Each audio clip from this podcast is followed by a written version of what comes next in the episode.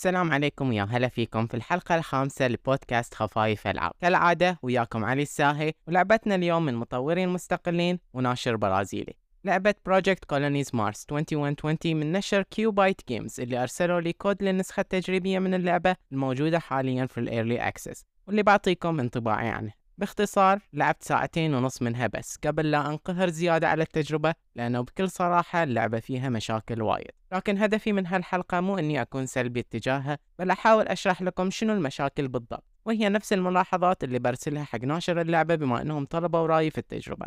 بعض المشاكل التقنية ممكن أنها تتصلح مع التحديثات لكن في مشاكل أكبر في جوهر اللعبة وهي اللي بركز عليها أكثر. وقبل ما نبدأ الحلقة أحب أشكر كل اللي اشتركوا على أبل بودكاست والمنصات الثانية. اشتراككم ونشركم للحلقة يساعد بدرجة ما تتصورونها. فشكرا لكل شخص اشترك. وأعطوني رأيكم في البودكاست لحد الآن عن طريق التقييم والتعليقات. فخلونا نبدأ وأسولف لكم عن Project Colonies Mars 2120 السبب اللي خلاني أقبل بكود اللعبة عشان أجربها؟ لأنها لعبة Metroidvania بما أني تكلمت في أحد الحلقات السابقة عن بداية سلسلة Metroid فشفت أن الوقت مناسب أني أجرب لعبة جديدة مستوحاة من هذا الصنف من الألعاب عشان نشوف شنو التطور اللي صار وشنو تقدم ألعاب ال Metroidvania الجديدة.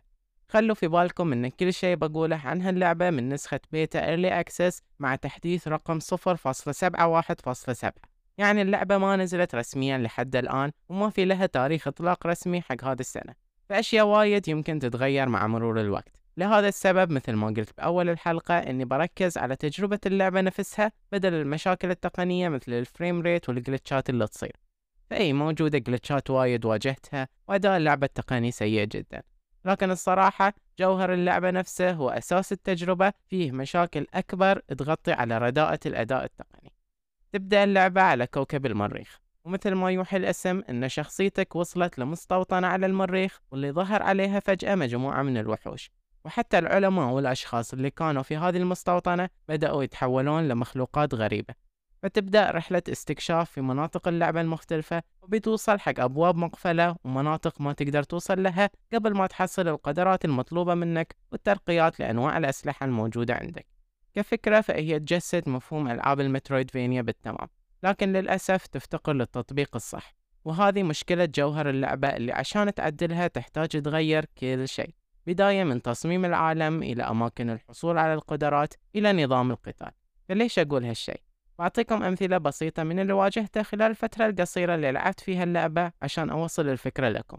وصلت لعائق جديد يحتاج قدرة مو موجودة عندي حاليا وهو ممر بلون بنفسجي وفيه كهرباء يفصل بين الجهة اليمين واليسار للمنطقة اللي أنا فيها. فواصلت طريقي ونزلت لتحت للمكان المفتوح لي. وبعدها وصلت لمكان يوديك لفوق وتوصل مباشرة للمنطقة اللي كانت مقفلة قبل شوي فتحس العائق ما له داعي لأنه في طريقة تتجاوز فيها هالمكان وترجع له وقت ما تبي بدون ما يكون عندك القدرة المطلوبة. أساس الفكرة في مترويد هو أنك تنحبس في مكان ما تقدر ترجع منه فتكون القدرة الجديدة بمثابة حل حق هذا العائق وطريقة تخليك تنتقل لأماكن جديدة ما كانت مفتوحة ومتوفرة لك سابقا. وهذا المثال اللي ببداية اللعبة أعطاني فكرة أن تصميم العالم نفسه مو متناسق. فقررت أني أسجل هالملاحظة وأتابع تصميم العالم بشكل أدق من بعد هالنقطة.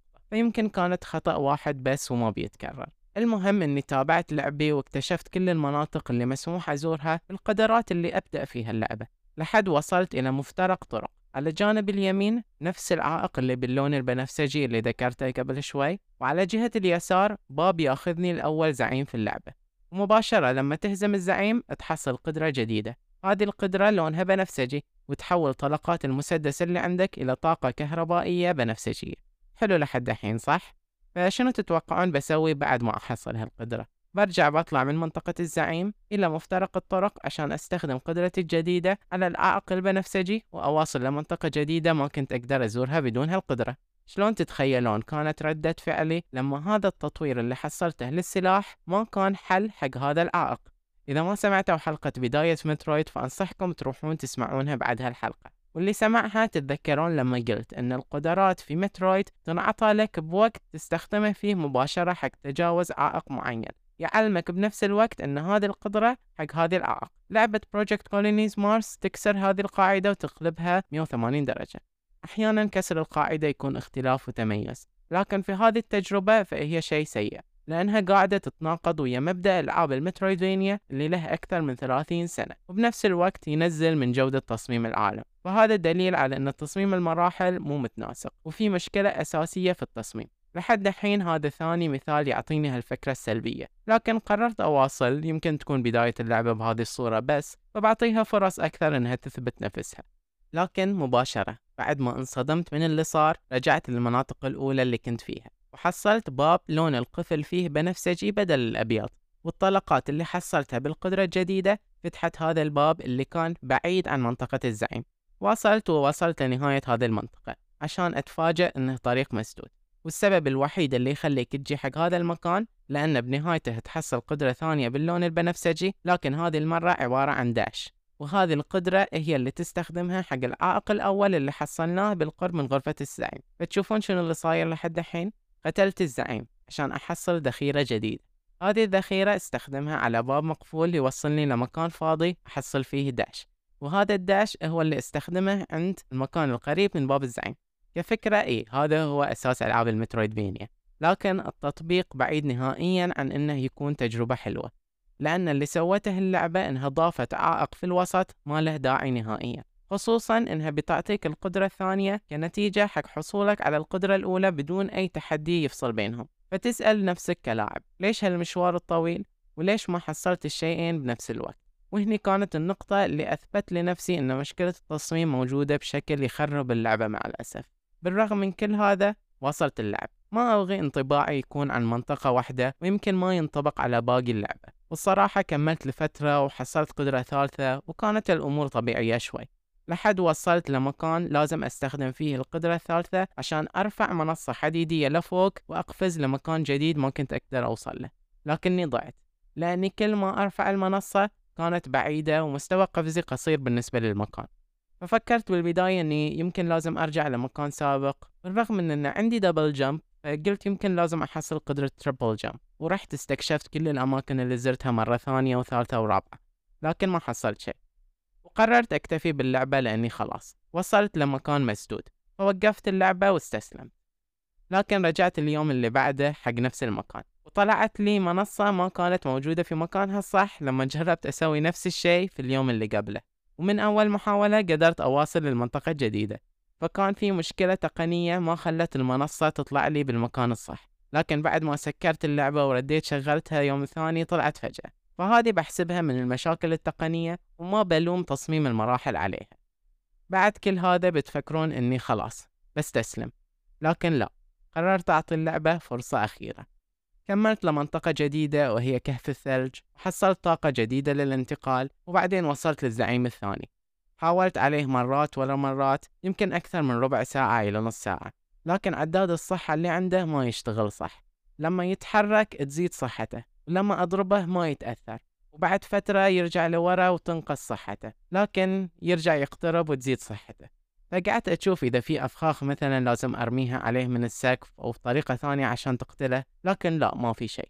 وهذه المرة خلاص اكتفيت فعلا. على الأقل لحد تنزل اللعبة بتحديث 1.0 وتصلح أمورها قبل ما أجربها مرة ثانية. ما تكلمت عن الزعماء ونظام القتال فبمر عليه على السريع قتال الأعداء كلش مو حلو أو بالأحرى مو مضبوط عشان تحس بالضربات وتحس إنك قاعد تتفادى صح. تشوفه قتال عشوائي بدون إحساس بالضربات. حركة الأعداء مو طبيعية من ناحية الأنيميشن. مثلا يكون العدو يطالع الاتجاه الثاني لكنه يقفز للخلف كأنه هو مواجه لك. في ألعاب ثانية حتى لما يكون فيها نظام القتال نفسه مو مضبوط لكن في سبب يخليك تلعبها. مثلا اسمعوا الحلقة عن ثايميجيا اللي كان فيها نظام القتال مو مضبوط لكنه بنفس الوقت كان حلو من ناحية ثانية. في هذه اللعبة للأسف نظام القتال خربان من أساسه لكنه يمكن يتصلح مع التحديثات لأنه متعلق بال animation وال feedback حق الضربات. ولسبب ما أدري ليش لكن اللعبة فيها حركات Street Fighter فيها Hadouken و flash kick. متى تستخدمهم ما أدري لأن ال combat مثل ما قلت لكم عشوائي وكلش مو مضبوط. تخيل إنك تسوي charge حق flash kick في وسط هالقتال. ونفس الشيء بالنسبة للزعماء وفوق هذا الموسيقى كلها هادية حتى وأنت تواجه الزعيم. تكون الموسيقى الشغالة هادية وما فيها أكشن الزعيم الأول كلش ما يتحرك من مكانه. تتفادى ضرباته بسهولة وحركاته بطيئة ويتطلب رصاص وايد قبل ما تقتله. والزعيم الثاني مثل ما قلت لكم ما عرفت شلون أقتله وعداد صحته خربان.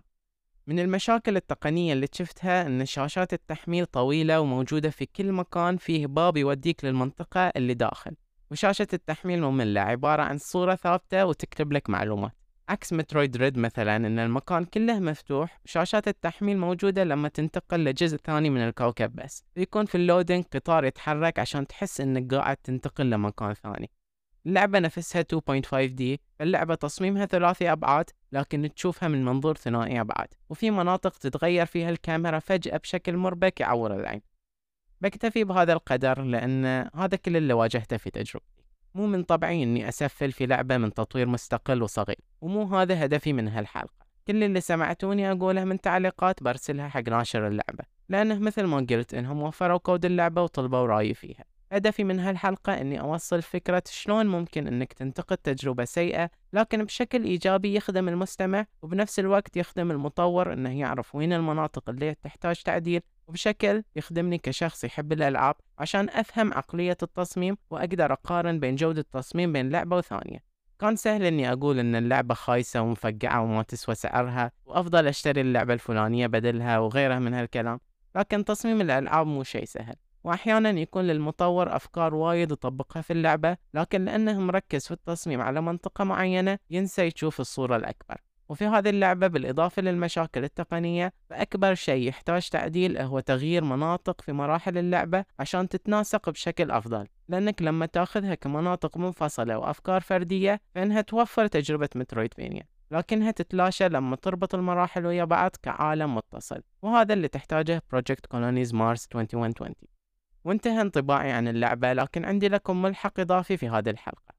بما أن الكلام كان وايد عن تصميم المراحل في هذه الحلقة بشارك وياكم تجربة فاشلة بالنسبة لي شخصيا في تصميم مرحلة تثبت كلامي. تتذكرون في لعبة دوم 2016 كان في طور جانبي اسمه سناب مان. تصمم فيه مرحلة وغرف معينة وتحط وحوش وأدوات. عجبني الطور وايد لأن اللعبة نفسها عجبتني وقررت إني أصمم مرحلة تكون مبنية على أفكار المترويدفينيا أصلا دوم نفسها فيها جانب مترويدفينيا. المهم إني رسمت غرف في دفتر وبدأت أحط عواقب مناطق جانبية فيها وحوش لكن بنهايتها تحصل سلاح أقوى ودرع وذخيرة.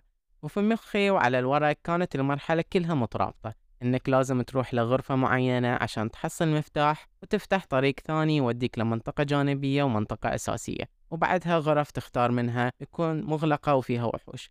بعد ما صممتها داخل الطور أعطيت أحد يلعبها وتفاجأت إن هذه المرحلة اللي قعدت يومين أرسمها وأصممها داخل اللعبة اللي لعبها حصل طريقة تروح من البداية للنهاية مباشرة وتحتاج إنك تفتح غرفة واحدة بس عشان تحصل المطلوب للنهاية. في هذه اللحظة تذكرت إني كنت مركز على المناطق الجانبية والتحديات لكني نسيت أساس التصميم اللي اللاعب بتشوفها مباشرة قدامه. لأنه ما يدري عن الأمور الثانية اللي أنت في تفكيرك حطيتها لكنك ما أرسلتها بطريقة مفهومة للي قاعد يلعب. فأحيانا لما تصمم شيء يكون مهم إنك تشوف نظرة شخص آخر للي أنت بنيته لأنك دائما بتحصل منظور ثاني أنت ما تقدر تجربه بنفسك. فبدل ما الشخص اللي جرب مرحلتي يقول عنها خايسة وما تنلعب ويحطم معنوياتي راح يفيدني أكثر لو انتقد الأشياء اللي ما عجبته بطريقة تخليني أفكر في بدائل تخليها أفضل مما كانت وتساعدني إني أشوف جوانب ما كنت أفكر فيها من الأساس. أتمنى أن الحلقة والملحق الإضافي عجبوكم كمحتوى وإن كانت اللعبة اللي تكلمت عنها في الحلقة ما أنصح أحد يجربها. لكن أتمنى أن الأشياء اللي ناقشها تفيدكم. وكانت هذه الحلقة الخامسة من خفايا في العب لا تنسون تقيمون البودكاست على أبل بودكاست وتساعدوني بنشر الحلقة. كان وياكم علي الساهي ومع السلامة.